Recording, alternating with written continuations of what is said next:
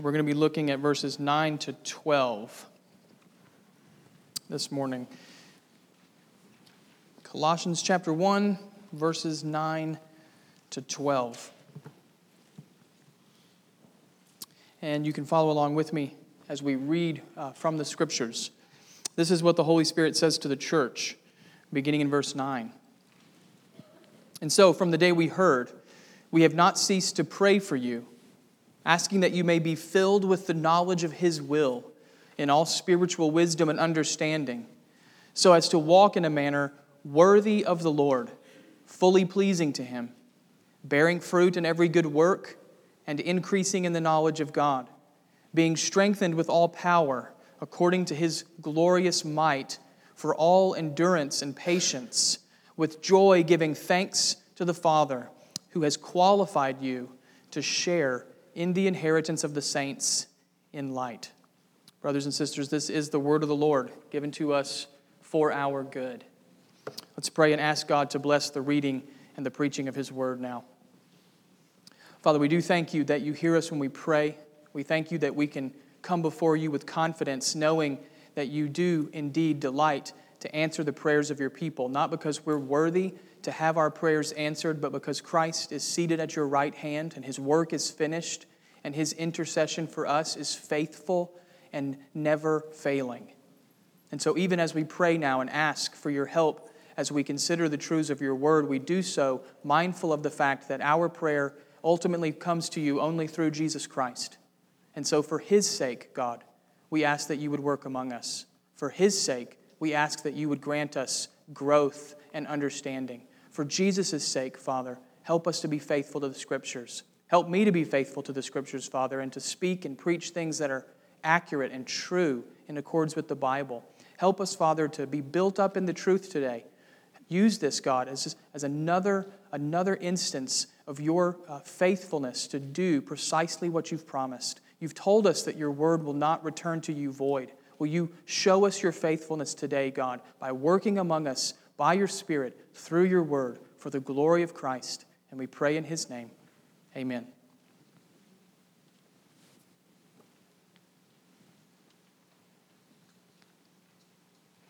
Have you ever wondered if there is more to the Christian life than what we might call the everyday experience?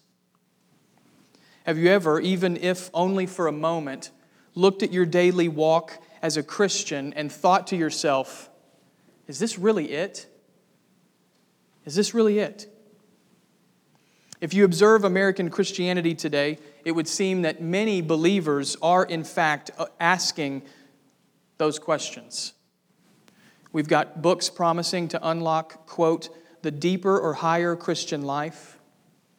We've got conferences offering to, quote, boost Christians to a new level of experience. We've even got podcasts, unending podcasts, delivering, quote, fresh life content for you to live.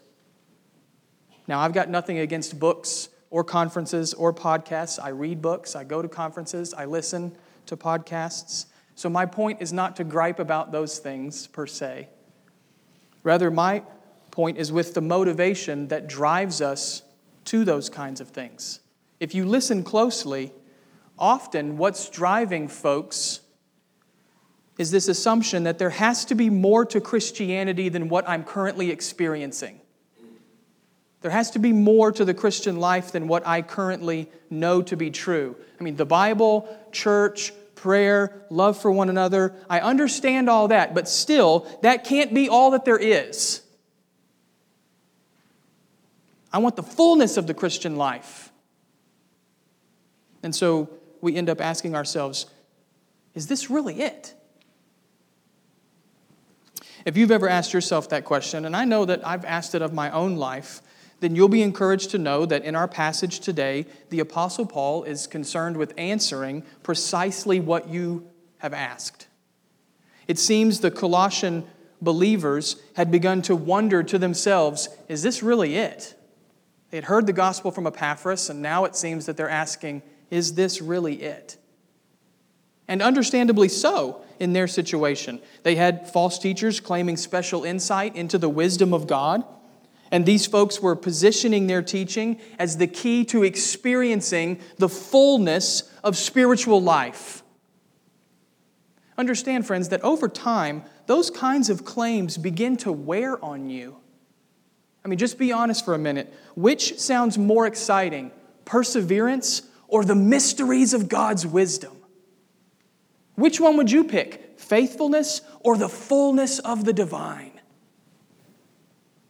So you can understand the Colossians' difficulty, which is why Paul writes this passage. He writes it in order to answer a question that many of us find familiar if we were honest. Is there actually more to the Christian life than the everyday?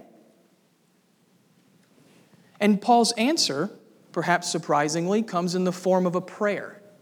I'm, I'm, sure you noticed it when we read, having already thanked God for the Colossians in verses 3 to 8, Paul now shifts to describe his prayer to God on their behalf. You see it there in verse 9. From the day we heard, we have not ceased to pray for you.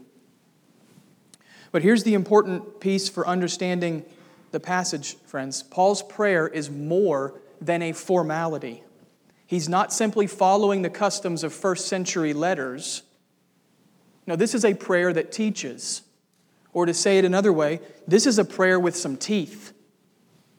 This is a prayer that fights specifically against the false teachers. This is a prayer that equips the Colossians with what they need to stand firm in the Christian faith. This is a prayer that encourages them in the everyday Christian life. And so, if we were to summarize Paul's prayer, perhaps this would be a helpful starting place. Paul prays for the Colossians to have true spiritual knowledge so that they would then pursue true spiritual growth. Let me say that again.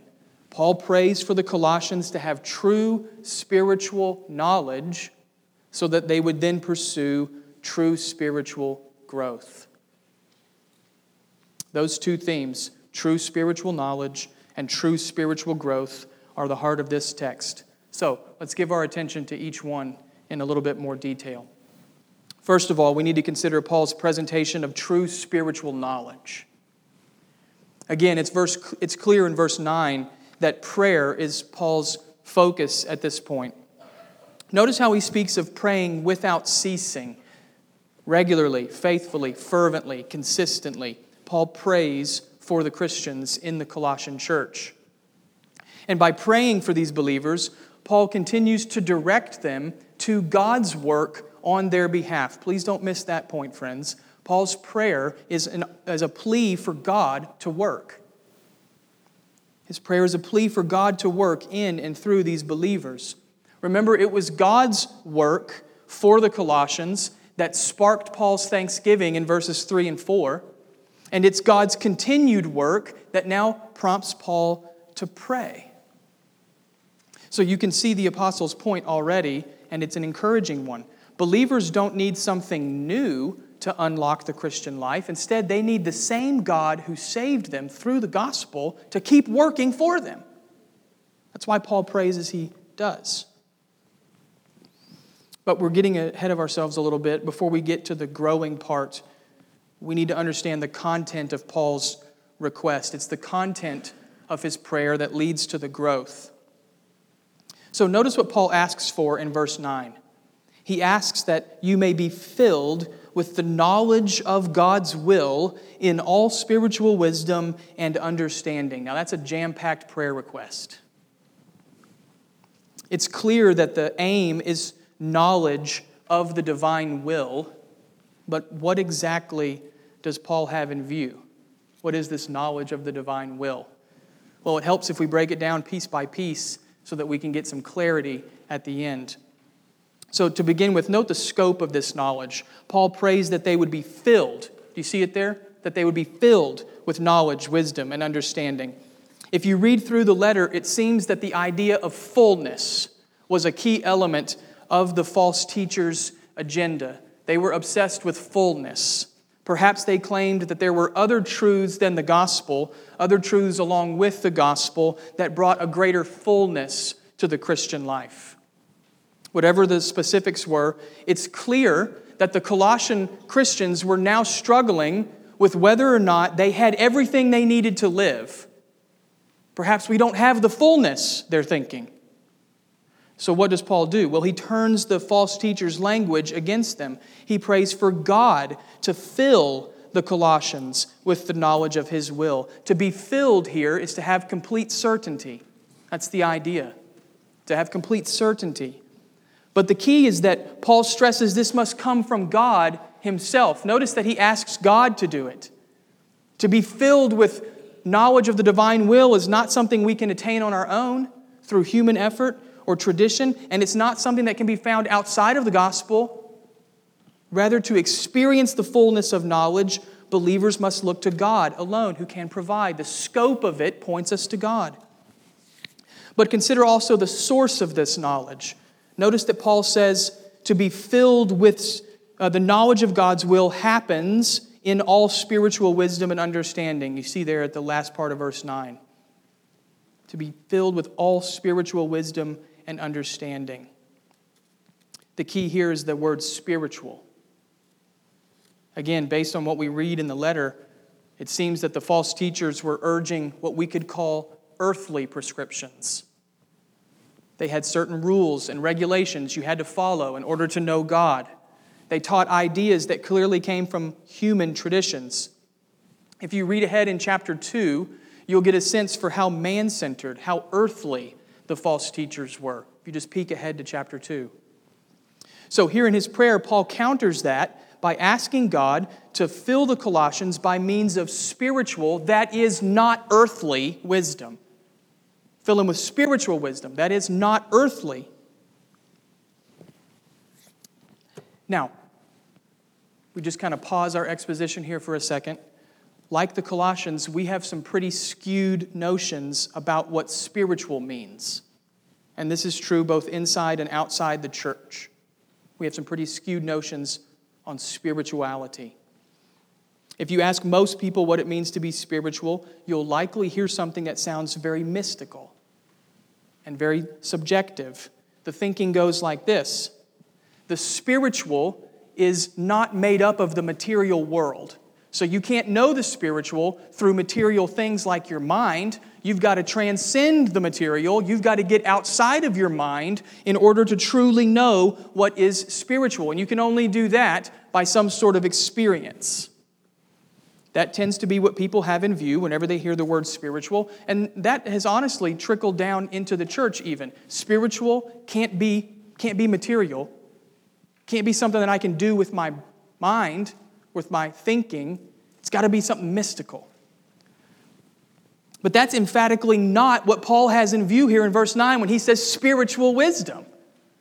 That's not what Paul has in view. By spiritual, Paul means that which comes from heaven, from the realm of God's presence, rather than what comes from earth, from the realm of humanity. Biblical spirituality, then, is concerned with heavenly truth about the triune God. And where else do we find this heavenly truth other than in what God has revealed about Himself in the Scriptures? That's what spiritual wisdom is for Paul. It's truth that comes from the heavenly realm of God's dwelling. How do we get there? We can't. We can't get there. We're dependent on God to tell us. So I just want you to hear me very clearly. To be a spiritual person is to be a Bible person. To be a spiritual person is to be a Bible person. So you can see what Paul's doing here in this prayer. The fullness of spiritual wisdom is not found outside of the scriptures, but in the scriptures. If believers want to be filled with all spiritual wisdom and all understanding, which, by the way, who doesn't want that? I want all spiritual wisdom. If believers want that, then they should give themselves to knowing God through His Word. Knowing God through His Word. That's the source of the wisdom and knowledge that Paul prays for the Colossians to receive. It's heavenly, it comes from God, and that means it's found in His Word. Now, for the last piece that brings Paul's request together, we've looked at the scope and the source of the knowledge. The last thing we need to see is the identity of this knowledge. Again, verse 9, look at verse 9. Paul asks that the Colossians be filled with the knowledge of God's will. God's will. Now, what Paul has in mind here is not God's direction for your life, which is how we typically think of God's will. That's not what Paul's thinking about. Paul has in mind something much more significant. How do you know that, Jeff? Because Paul tells us later in chapter 2. He defines for us what this knowledge is, and he defines the knowledge of God's will with nothing less than the Lord Jesus himself. Chapter 2, verse 2 Christ is the knowledge of God's mystery. Chapter 2, verse 3 Christ is the one in whom are hidden all the treasures of wisdom and knowledge, all of them in Jesus. So, what is the knowledge of God's will that Paul is praying for them to be filled with, to have complete certainty about? What is it? It's the revelation of God's work to save sinners through the life, death, and resurrection of Jesus Christ. That's the full knowledge of God's will. It's the revelation of God to save sinners through the life, death, and resurrection of Jesus Christ. If, if the Colossians want to know the fullness of spiritual knowledge, if you want to know the fullness of spiritual knowledge, then look to the gospel. Look to the gospel the very same gospel that Epaphras preached to them, the very same gospel that brought them to faith in Christ, the very same gospel that even now is working in them and through them. That's the fullness of divine wisdom. You see, part of the Colossians' problem was that their view of Christ was too low. Their view of the gospel was too small. Sure, Jesus was the Savior, but what else is out there? I mean, spirituality is a big thing, and Jesus is just one guy. What else is out there? And yeah, the gospel is good news, but what other insight can I find? You could say they had a very small gospel with a very little Christ. And that's why Paul prays as he does. He wants them to see that the fullness of God's will is found in Jesus Christ. He wants to expand their understanding of spiritual wisdom, taking it beyond merely earthly things and connecting it with the reality defining gospel of Christ crucified. Friends, there is no greater depth of spiritual truth than Jesus Christ crucified and resurrected for the salvation of sinners. There is no higher wisdom beyond the fact that the Son of God took on human flesh so that he continued to be fully God while at the same time also being fully man. There's no wisdom beyond that. There's no better provision than to know this Christ by faith. For in knowing Christ, we know God's power, God's love, God's mercy, God's grace, God's presence, God's justice, and God's faithfulness. This is true spiritual knowledge, friends, to know Jesus Christ and Him crucified resurrected, reigning, and coming again. There is not another level of knowledge that will take us beyond the gospel and unlock the deep things of God. The gospel is the deep things of God. Christ is the fullness and, of wisdom and understanding. Do you get what I'm saying? I'm saying the same thing over and over. And so perhaps the question that we need to ask ourselves is this Is my view of Christ too low, like the Colossians? Do I take the gospel too lightly, as though there were something beyond the good news? Friends, sometimes an anemic spiritual life does say something about us. Is my view of Christ too low? Do I take the gospel too lightly? Am I subtly thinking there has to be something beyond just Jesus crucified and resurrected? If so, then I would urge us to follow Paul's example here. This is important. If, you, if you're concluding, yes, my view of Christ is too low and I take the gospel too lightly, well, this sounds horrible. What am I supposed to do? Do what Paul did. He prayed. He prayed and he asked God to work. Let's not miss that point, friends. Paul is praying here because what these believers need most is God's work on their behalf. Notice that he's not commanding them to do things, he's praying for God to work in them. So if your, if your experience of the Christian life these days resonates a bit with the Colossians and you find yourself thinking, is this really it? Then perhaps the best application is just to take Paul's example, take his prayer, and make it your own. Pray God's word back to him. Ask God to fill you with the knowledge of Christ. Ask Him to help you see that the fullness of spiritual wisdom is there in the gospel. And then remember this remember this that since He's already given you His Son, how will He not also with Him graciously give you all things? So pray and ask God to work.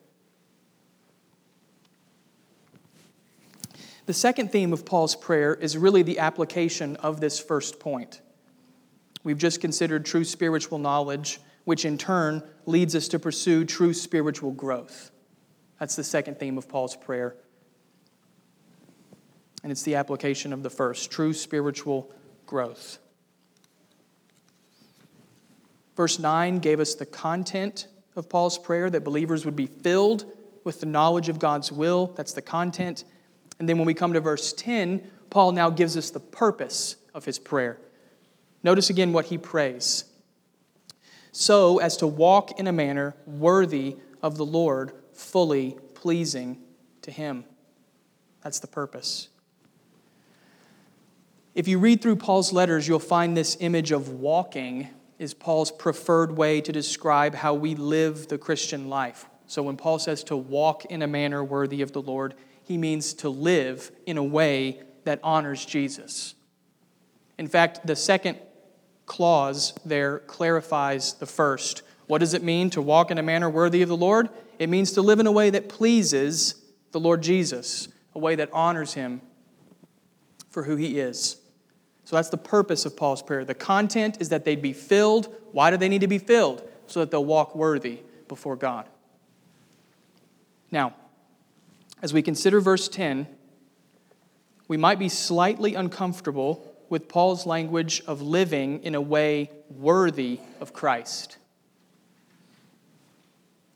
Aren't we unworthy before God?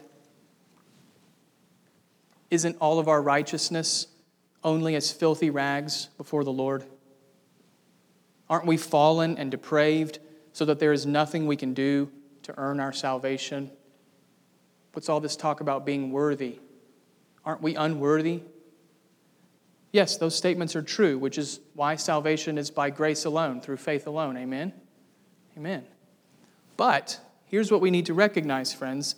Even as the Bible affirms that we are unable to save ourselves, the Bible at the same time also calls us to aim for godliness that pleases the Heavenly Father.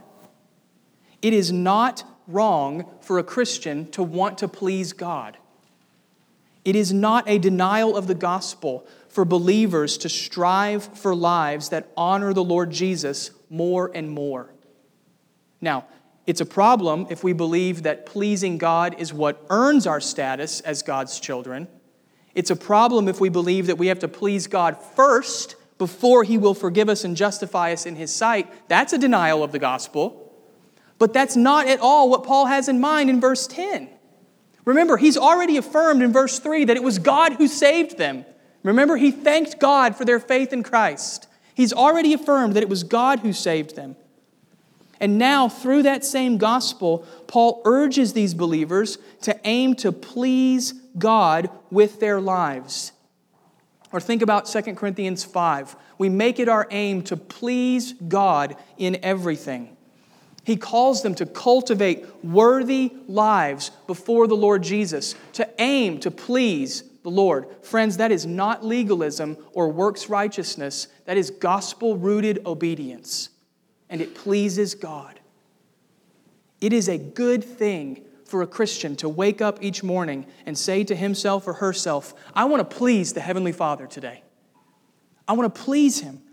He has saved me by His grace. I am secure in His love, and therefore, in response to His love, I want to please Him. I want to live in a way that brings His heavenly smile over my life. I want to live in a way that brings Him joy. That's good.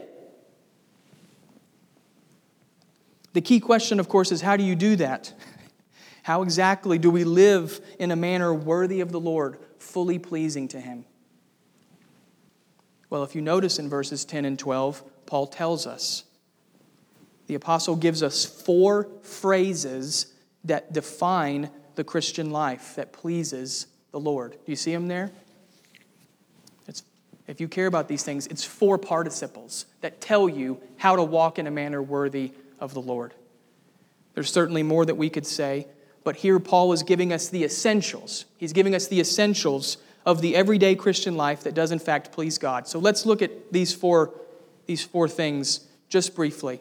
Four ways in which we can live in a manner worthy of the Lord. Number one, Paul prays for fruitful obedience to God. Fruitful obedience to God. Notice verse 10, where the apostle mentions bearing fruit in every good work.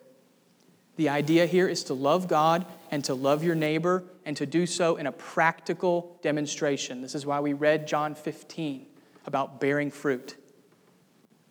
This is one of the reasons for our redemption in Christ. This is one of the reasons why God has saved us. As Paul himself says in Ephesians 2:10, we are God's workmanship, created in Christ Jesus for good works, which God prepared beforehand that we should walk in them.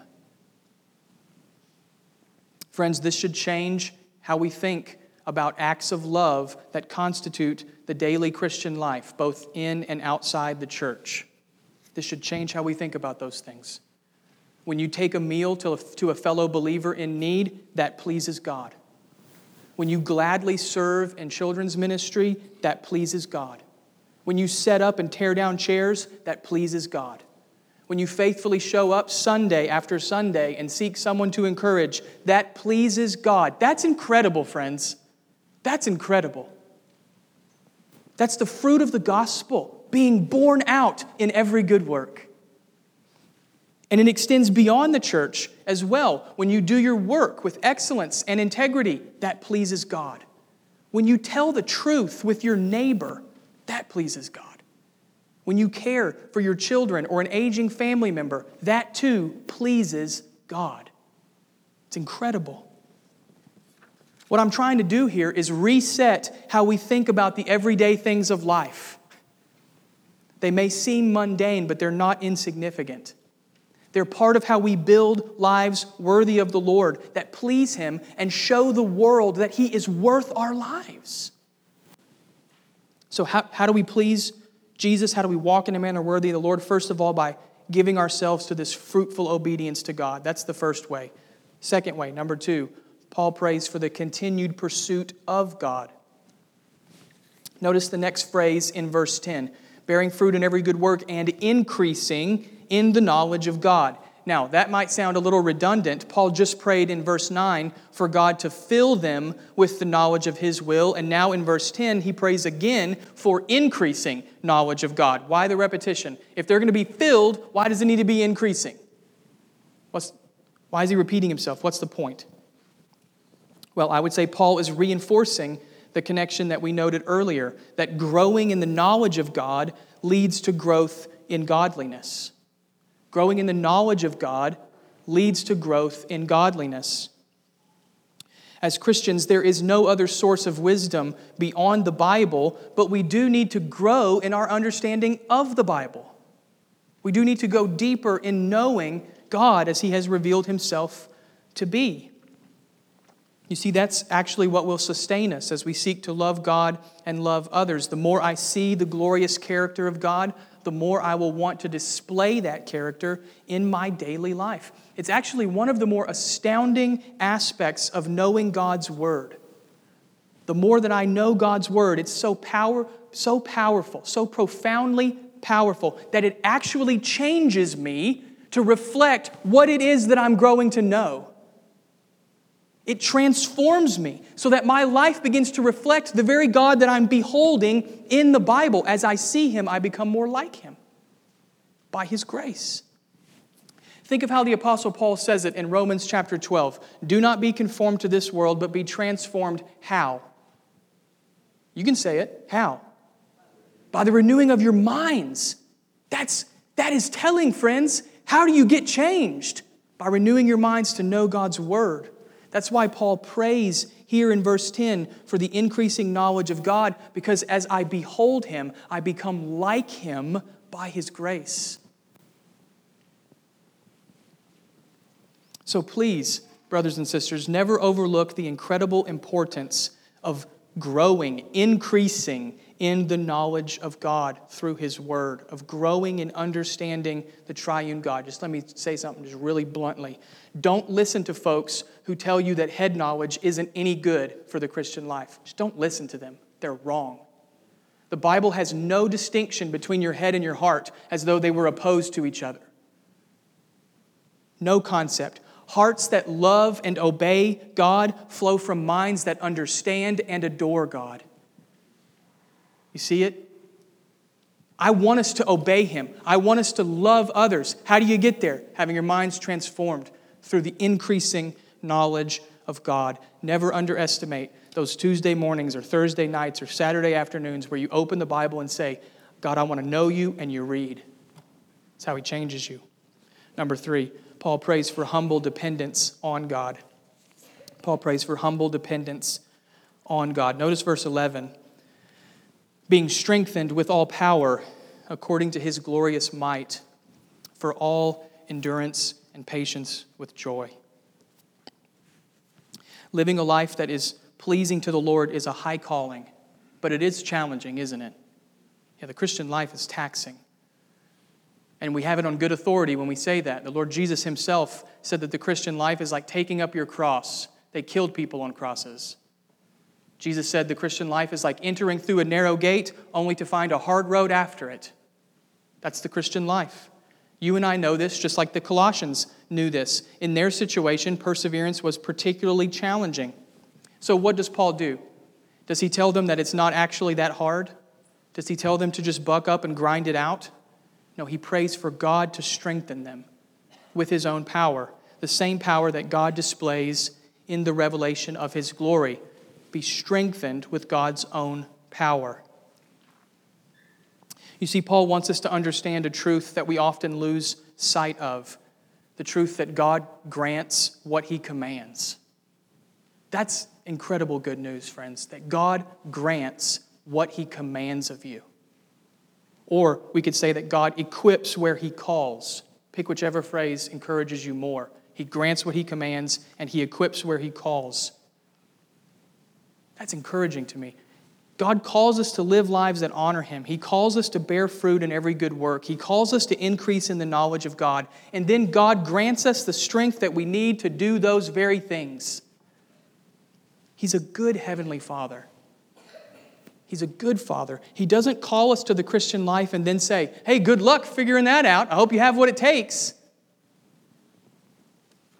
No, he generously, graciously, mercifully says to us, let me give you what you need to walk worthy of my name. In fact, I love how Paul concludes verse 11. Notice how he mentions there at the end of verse 11 endurance and patience. Endurance and patience.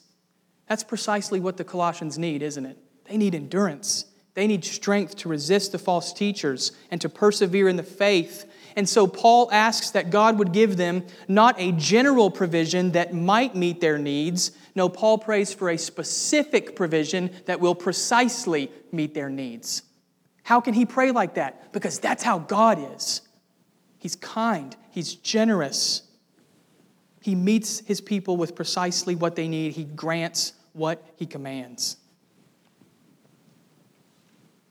So I'll just say to you, brothers and sisters, if the day in and day out of the Christian life feels like a burden to you, then there is strength to be found with the Heavenly Father. Ask Him to strengthen you. He's not stingy, He's not miserly, He's generous.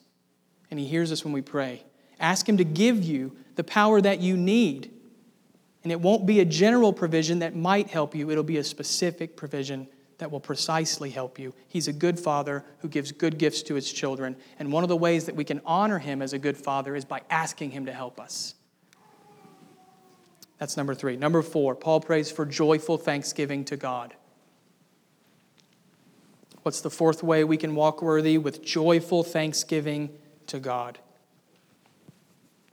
I take the reference to joy at the end of verse 11 to go with the thanksgiving in verse 12.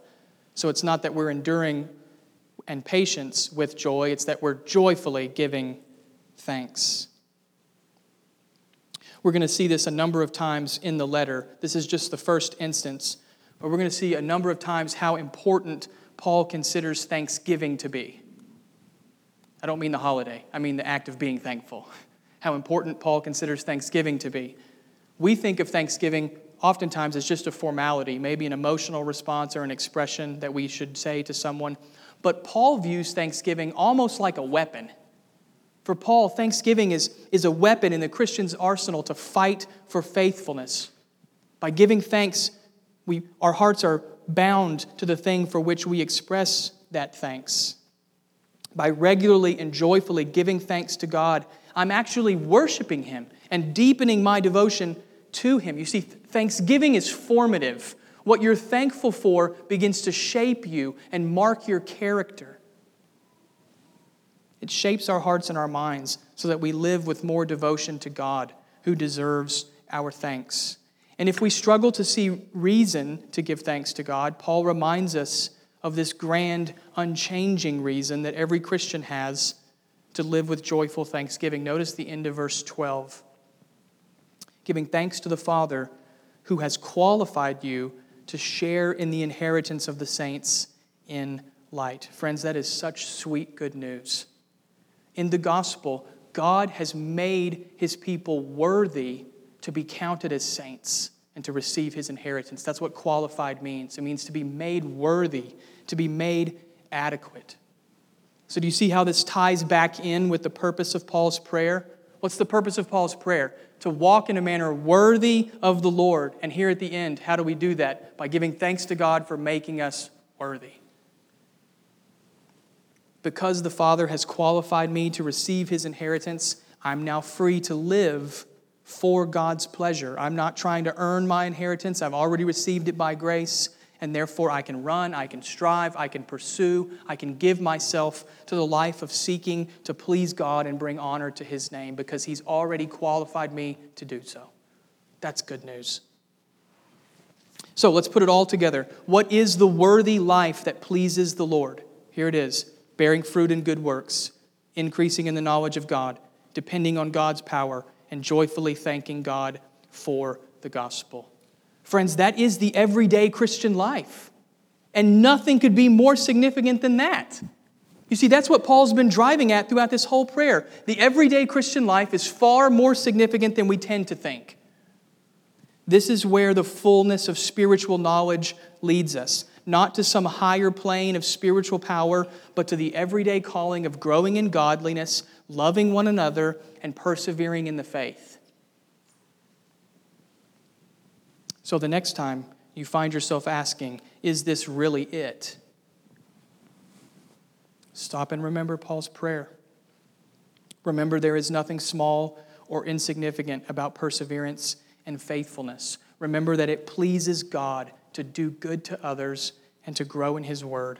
And then tell yourself, this is it, and it's a joy to live. Amen. Let's pray.